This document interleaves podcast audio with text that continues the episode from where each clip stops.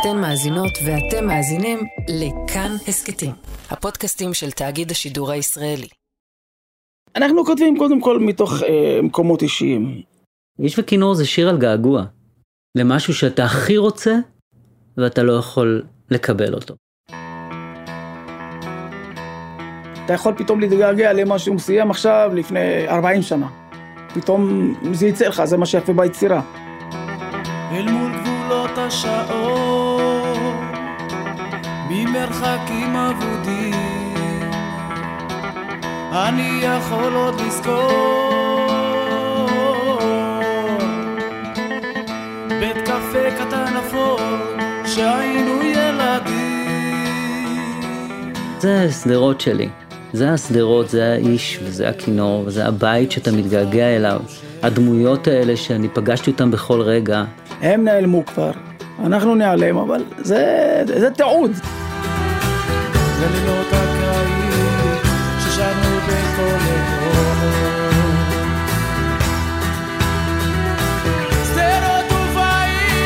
ושכנות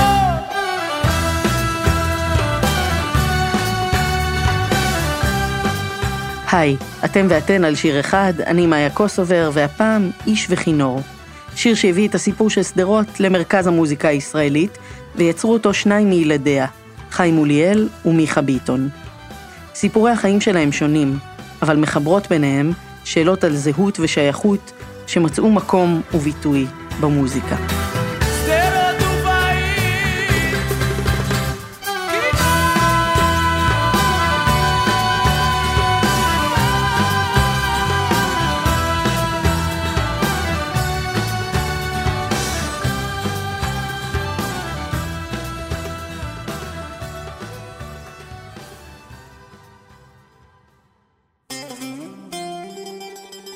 הסיפור הזה מתחיל במרוקו, בשנות ה-40 של המאה הקודמת. בעיר קטנה שנקראת ספרו, גדל נער יהודי בשם מתתיהו אוליאל. ההרפתקן לא קטן, זה חיים אוליאל, הבן של מתתיהו. הוא היה בן יחיד, ובגיל 15 עזב לעיר הגדולה פז, ושם התחיל לעבוד בקפה אפולו, ליד בית הקולנוע. בשולחנות הקפה ישבו גברים, שתו, אכלו והאזינו למוזיקה מתקליטים וכזאת שניגנו ושרו להקות מקומיות.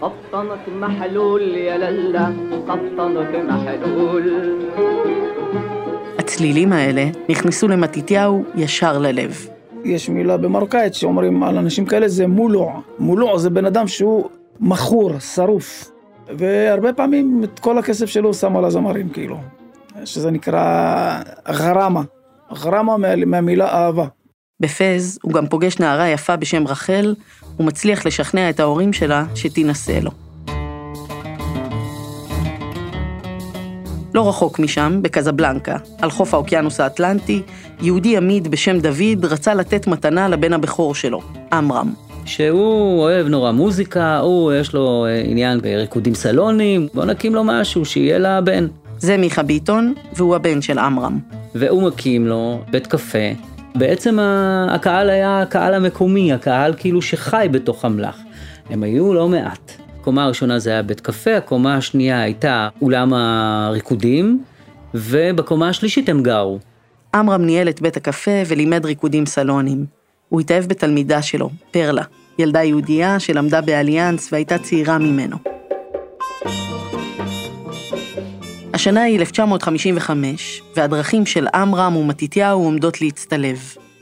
זה יקרה כששניהם יעזבו את בתי הקפה שלהם בשביל חלום גדול עוד יותר.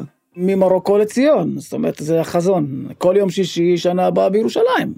בן אדם שנמצא כל החיים שלו בגולה ורק שומע על ארץ זבת חלב ודבש וארץ אה, ציון, הם היו בטוחים שכאן הכל כאילו כזה נקי ולבן וצח וטהור, ובעצם על זה הם חלמו. הגיע היום, וללא כל הודעה מוקדמת, אמרו להם תאספו את המזוודות ויאללה, יוצאים לארץ. וכך מתתיהו ועמרם, כל אחד עם משפחתו, עולים על האונייה שעושה את הדרך ממרוקו לישראל. כשהם שאלו אותם, אתם מעלים אותנו, ירושלים, נכון? אמרו, כן, כן, ירושלים. קיבלו מכתבים, אה, תמונות, ירושלים היא עיר שיש בה הרבה הזדמנויות, ירושלים זה גם החלום. ועם החלום הזה הם יורדים מהאונייה בנמל חיפה. באישון לילה העלו אותם למשאיות. הם נוסעים ונוסעים ונוסעים ונוסעים ונוסעים ונוסעים ונוסעים. במשאיות שבעצם אה, ביום היו נוסעות בקר. הם ישבו על הרצפה על המשאיות האלה, לא היו אפילו מושבים, כדי להושיב כמה שיותר. והם מגיעים בלילה, מחפשים את האורות של ירושלים. שום אורות. יש שם רק אור קטן ובודד של... איש עם פנס שמבקש מהם לרדת מהמשאיות. הם שואלים אותו, אבל תגיד, פה זה ירושלים, איפה האורות? איפה כל הסמלים שהם גדלו עליהם? ואז האיש אומר להם, בואו תרדו, זה עוד תחנה בדרך, זה עוד לא ארץ ישראל. והם מאמינים לו. והם יורדים ומתחילים את החיים שלהם בעצם במעברת אוהלים. מסביב מדבר וחולות. עם הזמן חלק מהאוהלים מתחלפים בצריפים ונבנים גם בתים ראשונים. המעברה הופכת לעיירה שנקראת שדרות. למתתיהו ורחל נולד בן שלישי, והם בוחרים לקרוא לו חיים. מילדיה הראשונים של שדרות. משחקים ברחובות, אה, יצירתיות של ילדים, למצוא ולהמציא משחקים ולהעסיק את עצמם. השתדלנו להיות מה שנקרא ילדים טובים, ישראלים וצברים, מהר מאוד כמו שההורים שלנו רצו. בבית הם דיברו ביניהם, סתם דוגמה מר- מרוקאית או סבבה, איתנו לא דיברו כאילו. הם רצו פשוט שנתערב ונהיה אה, מה שנקרא ישראלים. וגם מתתיהו, אבא של חיים, ניסה להשתלב, להיות פועל עברי, כמו כולם. ובזמנו הממשלה הרי נתנה אשרות לכל עיר של מספר עובדים שעבדו בחקלאות או במשהו כזה. ואז הייתה לשכת עבודה והיו מגיעים, לא נתנו מספיק אשרות בשדרות. וגם כשהיו מגיעים ללשכת עבודה, אז לא היה פקיד, וכשהיה פקיד גם לא הייתה עבודה. אז אה, כאות מחאה הוא החליט שאם אין פקיד, אם אין עבודה, למה צריך את הלשכה? לקח פח נפט, שפך, שרף אותה. הוא הסגיר את עצמו, נשפט, אבל לא ישב בכלא, והחליט שהוא לא יחכה יותר לאשרות עבודה, אלא יחזור לאהבה הגדולה שלו, למה שעשה אז במרוקו. ובשנת 1958 הקים את בית הקפה הראשון בשדרות, קפה מטתיה. ואנשים שבאו אחרי העבודה, ומה שנקרא באמת אנשי קשי יום, באו לשבת איתו, להתקשקש קצת, להתייעץ, לשתות איזה כוסית ערק, לשחק אולי אה, דומינו, רמי, כל מיני... אבל תמיד אנחנו היינו אלה שנותנים לנו איזה אגורה וזה בשביל לשים שיר מסוים של אום כלתום, משהו בתקליטים הגדולים האלה. אה, יצא גם לנו טוב, כי כל הזמן הקשבנו למוזיקה.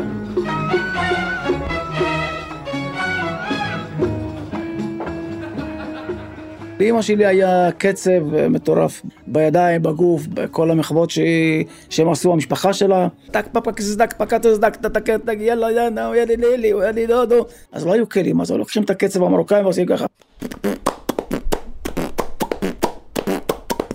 וכל אחד עושה עוד צליל מסוים ואז יוצא קצב כזה שלם ועגול ויפה.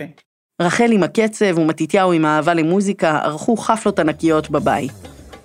אוכל, שתייה ולהקה שמנגנת עד אמצע הלילה. הרבה מהחבר'ה שהיו באים לחפלות לנגן, היו באים מירושלים, מקריית אתא, מכל מיני... פעם בחודש מופיעה להקה מעזה. עכשיו, זה לא תקופה שאלה כולם מכוניות, אז חלק היו נשארים לישון כאן. כאן בבית. כשעלה הבוקר, חיים בן השמונה היה מסתובב בין הכלים של המוזיקאים ומנסה לאלתר. לוקח מנדולינה ואתה פתאום מנגן בלי ללמוד, ואתה לוקח תרבוקה ואתה מנגן בלי ללמוד. השנה היא 1964, ובזמן שהילד חיים פורט על המנדולינה, לעמרם ופרלה נולד בשדרות הבן החמישי. הם קוראים לו מיכה. אני נולדתי כאילו כבר לבלוקים. כל המטרה שלהם הייתה לאכלס כמה שיותר משפחות אה, בבתים מאוד מאוד מאוד צפופים, זה שני חדרי שינה והול, חדר אחד להורים וחדר שני לחמשת הילדים. ערימות של ילדים על המזרונים על הרצפה. כאילו שאתה ישן בלילה, מקורבל, חם ונעים, בבוקר אתה קם, רטוב, כולם רטובים, מי שלא הרטיב, הרטיבו עליו.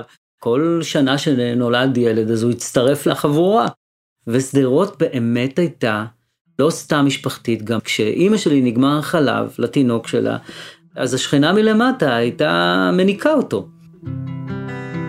אימא של מיכה גידלה את הילדים, בישלה ודאגה לבית, ואבא שלו, עמרם, היה אחראי על הפרנסה.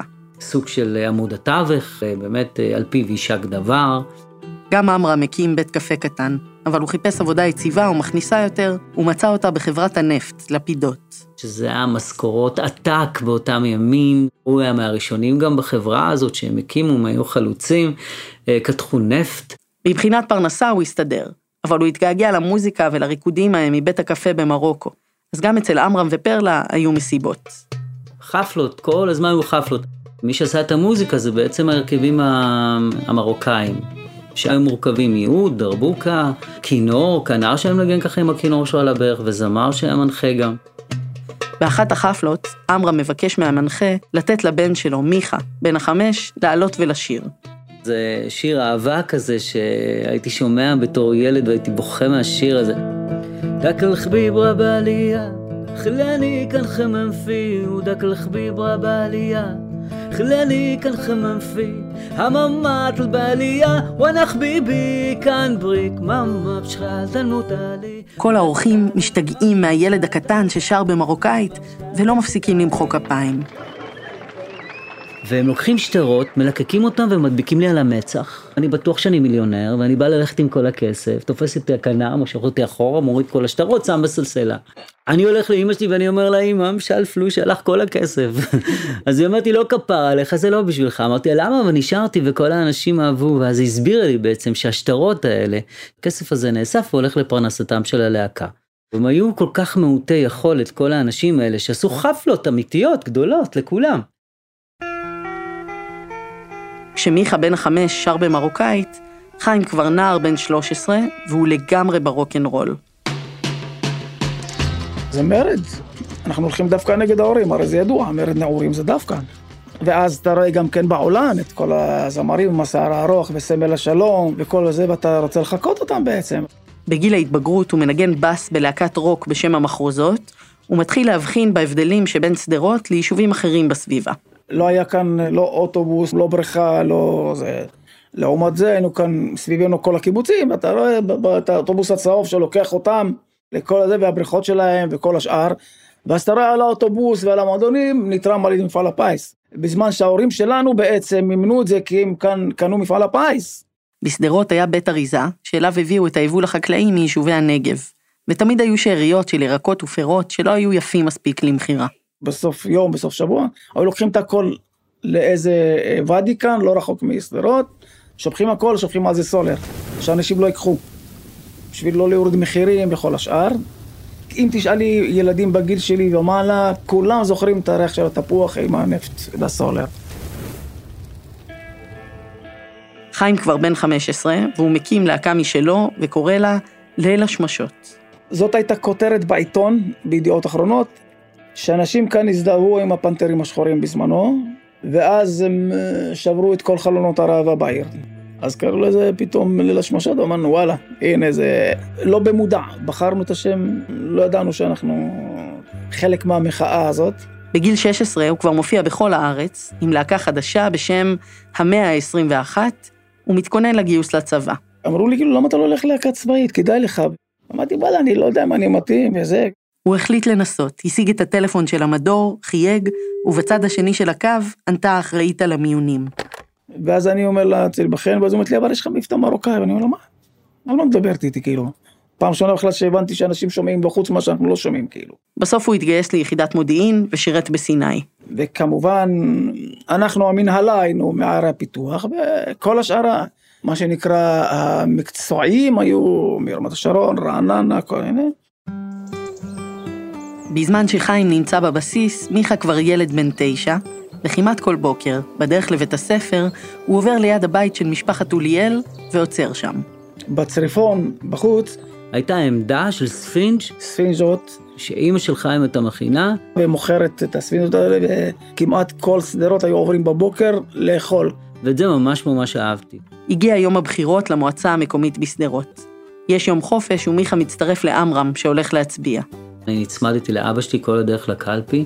מגיעים לקלפי, אבא שלי מאחורי הפרגוד מניח את הפתק, ממשיכים לטייל, ובערך באחת וחצי הוא אמר לי שהוא לא מרגיש טוב, הוא הולך הביתה לנוח.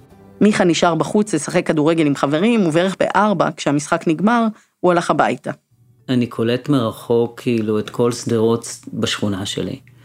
ככל שאני מתקרב, רוב האנשים סביב הבלוק שלי, אני איכשהו מפלס את דרכי, עולה לקומה הרביעית, נכנס הביתה, אנשים שפופי ראש, וכשאני נכנס לחדר של ההורים שלי, אבא שלי שם שוכב על המיטה, וזאת הייתה הפעם האחרונה שראיתי אותו.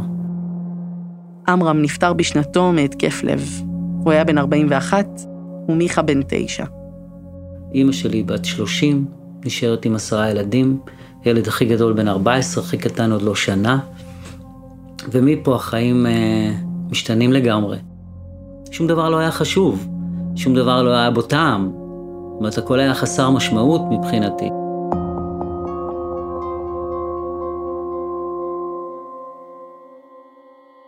מיכה הפסיק ללכת לבית הספר והתחיל לשוטט ברחוב, עם נערים שגדולים ממנו.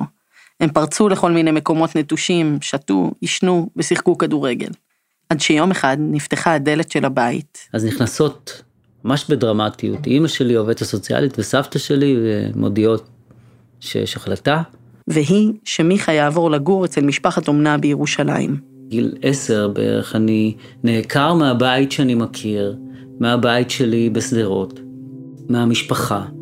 בלילה כאילו אני נפרד מהחברים כשהם קונים לי כדור חדש ואנחנו נשבעים כזה בברית, ברית דמים. כשהגיע הבוקר, מיכה ואימא שלו יצאו לדרך. היה לו כדור ביד אחת ושקית בגדים ביד השנייה. בפעם הראשונה שאני מגיע לירושלים זה היה כמו לעלות לארץ חדשה. נכנסים דרך שער, חצר מטופחת ויפה לווילה ענקית, הקירות עמוסים במלא מלא ספרים מסודרים על מדפים. אני חושב שכמות כזאת של ספרים ראיתי רק בספרייה העירונית בשדרות, כי אצלנו מה שעטף את הקירות זה פוסטרים של צדיקים.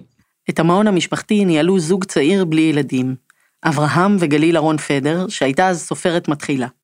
בלילה, מיכה ישן לבד בחדר בפעם הראשונה בחייו, במיטה גדולה משלו. כשהלב שלו מוצף פחדים וגעגוע לשדרות, לבית, למשפחה. התפללתי לאלוהים שאני אשרוד את הלילה הזה, ש- שיעלה כבר הבוקר. מיכה מגיע לבית הספר החדש באמצע כיתה ה', והמורה מבקשת ממנו להציג את עצמו. אני מלא ביטחון, רוצה להרשים, ואני אומר, שלום, קוראים לי מיכה ביטון ואני משדרות. כל הכיתה על הרצפה מתה מצחוק, כאילו פתאום מילד כוכב בשדרות, אתה מגיע לילד שלועגים לו, שחור, מרוקאי, מדבר ברש, חטא, עין, כאילו, וזה, וילד אומנה, ועם כל זה אתה צריך להתמודד. מה אתה עושה? שר, אני שר. ובשיעור חברה, המורה ביקשה שישיר מול כל הכיתה. מעפולה, הנה יחד באנו ברכבת יום שישי. יש לי דג מלוח בצלחת ותסרוקת לראשי. חנה להתבלבלה, מה פתאום ברית מילה והיא עודנה בתולה. עצור, היא אומרת לי. מה זה, מה זה המילים האלה? אני מצטערת, ילדים ככה לא שרים, תודה רבה, שב. למחרת, מיכה הגיע לבית הספר, ו... כל התלמידים של הכיתה חיכו לי בשער. כולם רצו שלמד אותם את המילים של חנה להתבלבלה. בזמן שהשיר מהשכונה פתח למיכה דלתות בבית הספר, חיים החייל בא עם גיטרה לבסיס. ואני לוקח ואני שר פינק פלויד וסגול כאב וחיפושיות, כולם מבסוטים וזה, ואז אני פתאום עושה את אין לי יכול של ניסים סרוסי. מה זה הדבר הזה? כאילו, מה אתה, איזה מין טקסטים, מה אתה שר? חיים החייל חולם להיות כוכב רוק, ומיכה, בירושלים, מקבל מגלילה ואברהם את הגיטרה הראשונה שלו, וחוזר לבקר את המשפחה בשדרות. ואני חוזר עם ספרים הביתה, ואני יושב, ואימא שלי מתמוגגת מהילד המחונך והתרבותי. ובעוד אני יושב ואני קורא, ילדים מהשכונה באים לקרוא לי לשחק כדורגל, הם נכנסים אליי הביתה, ורואים אותי עם ספר. הם שואלים אותי, מה אתה עושה? אני אומר, אני קורא, הם אומרים, אתה השתגעת, אבל הולכים לשחק כדורגל. אז הם צרחו עליי, מה נהיית אשכנזי, מה עשו לך שם? אוי מי, דמעתי, לא תכירי, מרחוק תשמעי אנחתי. וזה תקופה כאילו שאתה חי בין שני עולמות, שזה מטלטל אותך, כאילו, אז מה אתה בכל, בכל העולם הזה? איפה הזהות שלך? אנחתי. בירושלים, גליל אהרון פדר מתחילה לכתוב סיפורים קצרים בהשראת סיפור החיים של מיכה והחוויות מהמעון המשפחתי. הם יהפכו לספר מצליח שנקרא אל עצמי. אחרי שלוש שנים שמיכה באומנה, לאברהם וגלילה נולדה בת, שגית. עוברת שנה, ואז מודיעים שסוגרים את המעון המשפחתי ושולחים אותי לקיבוץ. זה היה כבר כאילו שהרגשתי, אני אומר משהו שלא אמרתי אף פעם. האמנתי כאילו שזה המקום שהייתי צריך להיוולד, כאילו. הנה פה דברים קורים וזה, ופתאום פאח, בום, גליוטינה. מיכה בן ה-14 עם שיער ארוך וגיטרה עובר לקיבוץ נצר סירני, ושם הוא צריך שוב להתחיל מחדש. בחייך ציון. עשר שנים מאוחר יותר, הספר אל עצמי יהפוך לסרט ישראלי מוכר. אני לא יודע, אני לא הולך הרבה לבית ספר. אז מה אתם עושים? משחקים כדורגל, הולכים בתי קפה, מעשנים, שותים בירה, משתכרים. מיכה ינגן וישיר את שיר הנושא שלו. לא.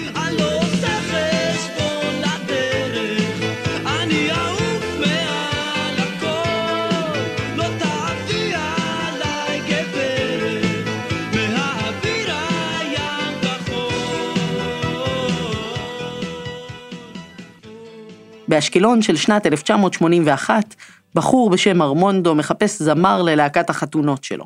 הוא שומע על חיים מוליאל, ומגיע לבחון אותו. חיים היה אז בחור צעיר שגר בשדרות, ועובד כרכז תרבות וצעירים במועצת הפועלים.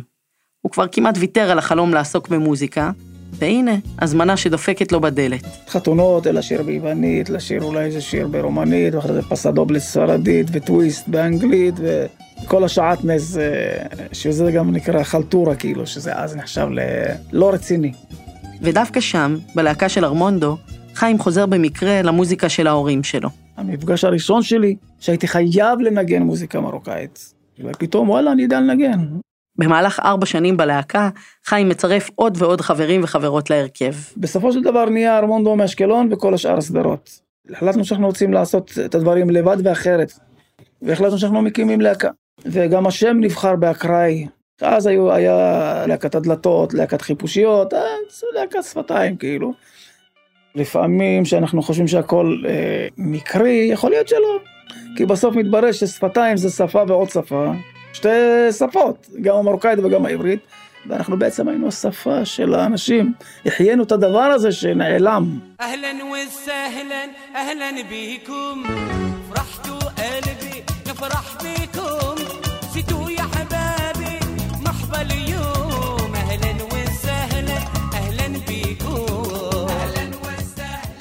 הם הופיעו בחתונות וחיברו שירים למחרוזות. מה שנקרא מטרוז', כמו שמשבצים את החרוזים או עדיים או כל מיני כאלה. ואחד נמשיל לסבית הג'יני מזרוחה וואו, אה וואו וואו וואו חירי דפי ולמה.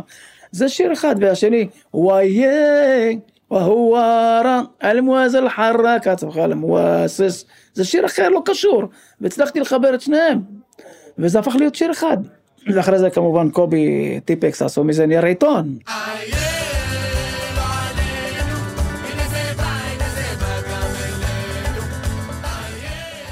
להקת שפתיים הייתה מוכנה לשלב הבא, להקליט אלבום, ובתקליט הראשון היו קאברים לשירים במרוקאית.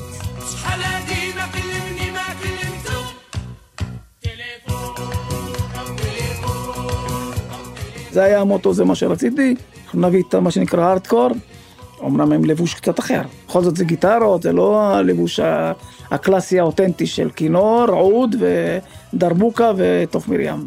כאן הבאנו כבר את הרוקנרול שלנו למוזיקה הזאת. יום אחד חיים פותח את הרדיו ושומע שיר חדש של מתי כספי. שרף כבד בחוץ, וכאן יושב אני, והוא עומד ליד צלולית, נראה קצת עצבני. זה עצבן אותי קצת. הרגשתי שזה קצת אה, לועג, אף על פי שזה היה אה, קומדי. אני תקליט כזה של שטויות במיץ עגבניות, אם אני לא טועה, גם השם כבר אומר מה... אבל באיזשהו מקום הרגיז לי גם, ערב שאם זה אמור להיות מרוקאית, אז זה לא מדויק, גם בקצב בכל השאר. וב' המבטא שהוא שר את זה, כאילו שזה באיזה מקום סטלבט, נחלי אלי, נחלי אלי, נחלי, נחלי אלי. זה נחלי אלי, זה נחלו אלי, אלי, אלי, חלוני. ואמרתי וואלה בוא נראה להם איך עושים את זה באמת. וישבתי, כתבתי את הטקסט, והתחלנו להקליט. וזה בעצם השיר הראשון שכתבתי אי פעם במרוקאית.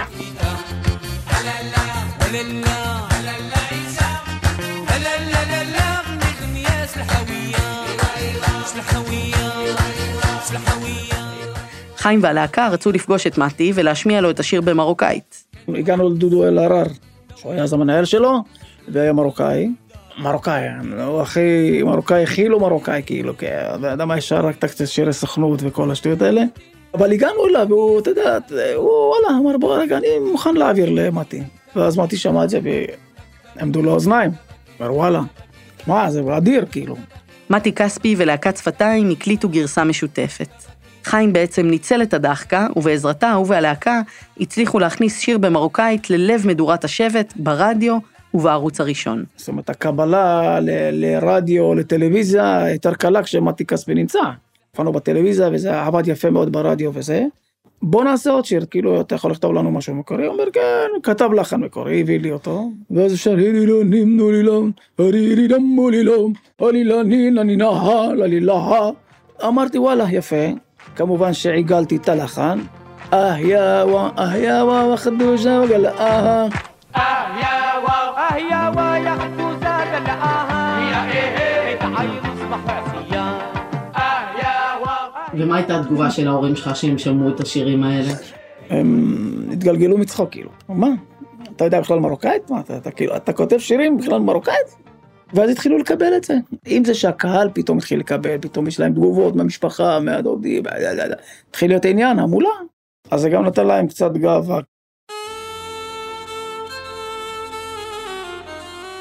שפתיים כבר עם שני להיטים, ואז חיים כותב שיר שמביא את האימא המרוקאית לקדמת הבמה. תמיד נתנו דוגמה לאימא טובה זה אימא פולניה, או מהיידיש שמעמק, כאילו. ואני חשבתי שלא, חושב שהאימהות שלנו די טובות גם כן. ואמרתי, וואלה, אני כותב שיר לאימא שלנו, מה שנקרא.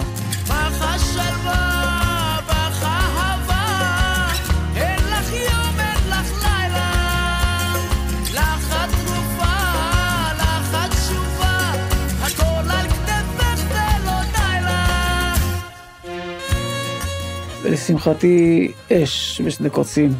זה היה גם הפעם הראשונה ששילבתי ממש עברית ומרוקאית. כאילו כבר זו להקה מישראל, ואנחנו לא עכשיו רוצים רק להתבדל, אנחנו חלק מהישראליות, כאילו, אבל היה חשוב לנו להביא את החלק שלנו לעוגה הישראלית. ברגע שזה יתקבל, עכשיו הדברים יותר פתוחים. בעיר הגדולה אומרים וכותבים עליהם שהם מטלטלים באופן נמרץ את הרוק הישראלי ומשאירים פיות פעורים. החלוציות של שפתיים בשדה המוזיקה הישראלית מאפשרת גם ללהקות חדשות משדרות לפרוץ. בשדרות אוהבים לקרוא להן, בגאווה בלתי מוסתרת, היצוא שלנו. שפתיים, טיפקס, כנסיית השכל. שלוש להקות המזוהות עם העיירה. כשאתה אומר שאתה משדרות, תכף שואלים אותך על איזה כלי אתה מנגן, מספרים תושבי העיירה על עצמם. כך לפתע, מסתם עוד עיירת פיתוח, מגיעה אלינו שדרות דרך המוזיקה הנוצרת בה. בתחילת שנות ה-90, מיכה וחיים, שהכירו כל השנים רק מרחוק, נפגשים לקראת פסטיבל בשדרות. חיים הוא האבא והמנטור של הלהקות החדשות, ומיכה בחור צעיר שהופיע בפאבים עם קאברים וחיפש את הקול שלו. אחד היה בשדרות תמיד, והשני נעקר ממנה וחזר. המוזיקה מחברת ביניהם. כעבור כמה שנים, מיכה מקים להקת רוק אתני וקורא לה תנרה. כאילו זה המוזיקה שלי, זה הזהות שלי, בין שני הבתים האלה. ואז אתה יוצר כאילו משהו חדש, שלם. להקת הנרה נחשבת מלהקות הדור השני. לפני חודשיים בלבד יצא תקליטם הראשון. ומי הפיק אותו? כמובן, הדור הראשון, חיים מוליאל משפתיים. אתה יודע בקולות מרחוק ככה שבאמת היה לנו חיבור אה, מטורף כאילו בכל הכיוונים. כנראה שהייתה השפעה אה, הדדית, כאילו מאוד מאוד חזקה. ואז התחיל להיכתב שיר חדש שהם יצרו יחד ללהקת שפתיים. שכל אחד כל פעם שינה משהו עד שזה התעצב לגמרי. הוא נכתב הפעם רק בעברית, ובקע מתוך סיפורי החיים שלהם והגעגוע למחוזות הילדות. אל מול גבולות השעון במרחקים אבודים, אני יכול עוד לזכור בית קפה קטן אפור כשהיינו ילדים. בחום השמש ביום של חג או יום של חול, שדרות ובית, תוף וכינור. במקום בו היו גם דמעות, כוסות ומשחקי קלפים. בעיניים השותקות ראית אנשים קשי יום, מלאי שמחת חיים. לכתוב על שדרות הישנה, על הדמויות, על הסיפורים הישנים. שכולם הכירו את כולם, הערבות ההדדית, הקהילה הקטנה שהגיעה ממרוקו, אה, החלוציות, אלה שבעצם הפריחו את השממה הזאת. קסם כזה שזיכרונות מתערבבים, אבל מה שיפה בזה שגם, את יודעת, כל אחד יש לו חוויות משותפות וגם שונות.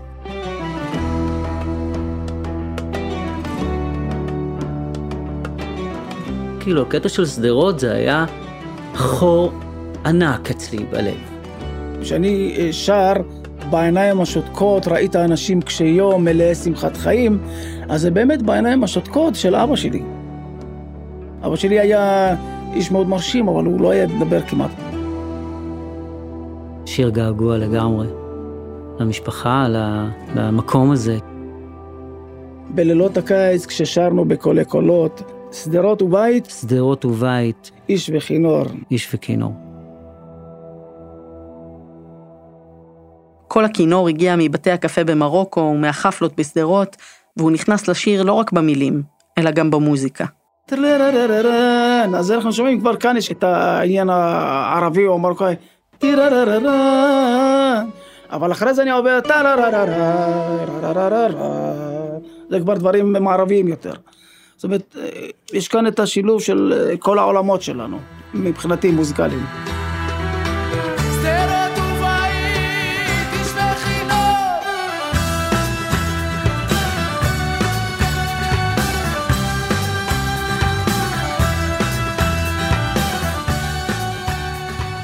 איש וכינור יצא ב-96 והיה גם לשם האלבום של שפתיים.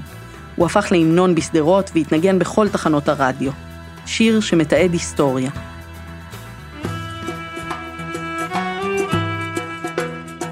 עשרים שנה אחרי שנכתב, הוא התגלגל חזרה לשפה ולמקום שבו הסיפור הזה התחיל. دجوا سنين العامات اللي لعبنا وولاد وبنات אז לשמחתי, את השיר הזה מלמדים באוניברסיטה באיפרן במרוקו, בגרסה המרוקאית שלו. עודו אל-קמנג'ה.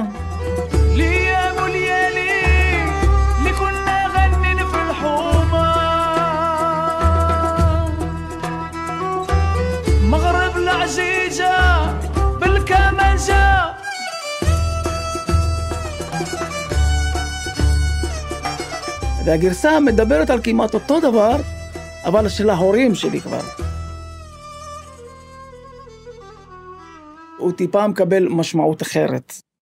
כאן באיש וכינור בעברית אני שר היהדות שלנו, במרוקאית אני שר את הזיכרונות שלהם. לגדול ביחד בין חומות העיר שלהם העתיקה, ואת המשחקי ילדים בינינו לבין המוסלמים הערבים שהיו שם. החיינו את הדבר הזה שנעלם.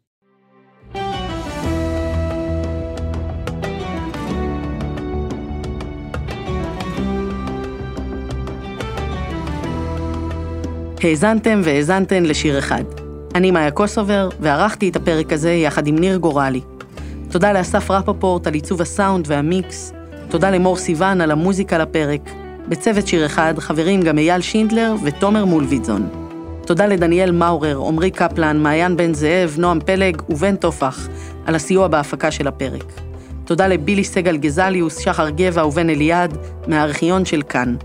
פרקים נוספים אפשר למצוא בכל אפליקציות הפודקאסטים ובאתר כאן. מוזמנות ומוזמנים לבקר בעמוד הפרק באתר כאן ארכיון. יש שם ביצועים נוספים של השיר וקטעים נדירים ממעמקי ארכיון השידור הציבורי. תודה על ההאזנה, ניפגש בפרקים הבאים.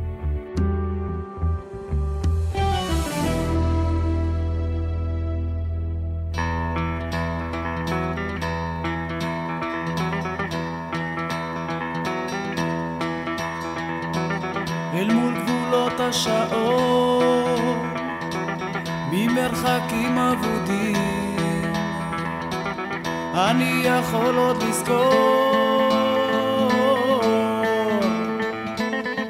בית קפה קטן אפור שהיינו ילדים. בחום השמש ביום של חג או יום של חור שדרות ובית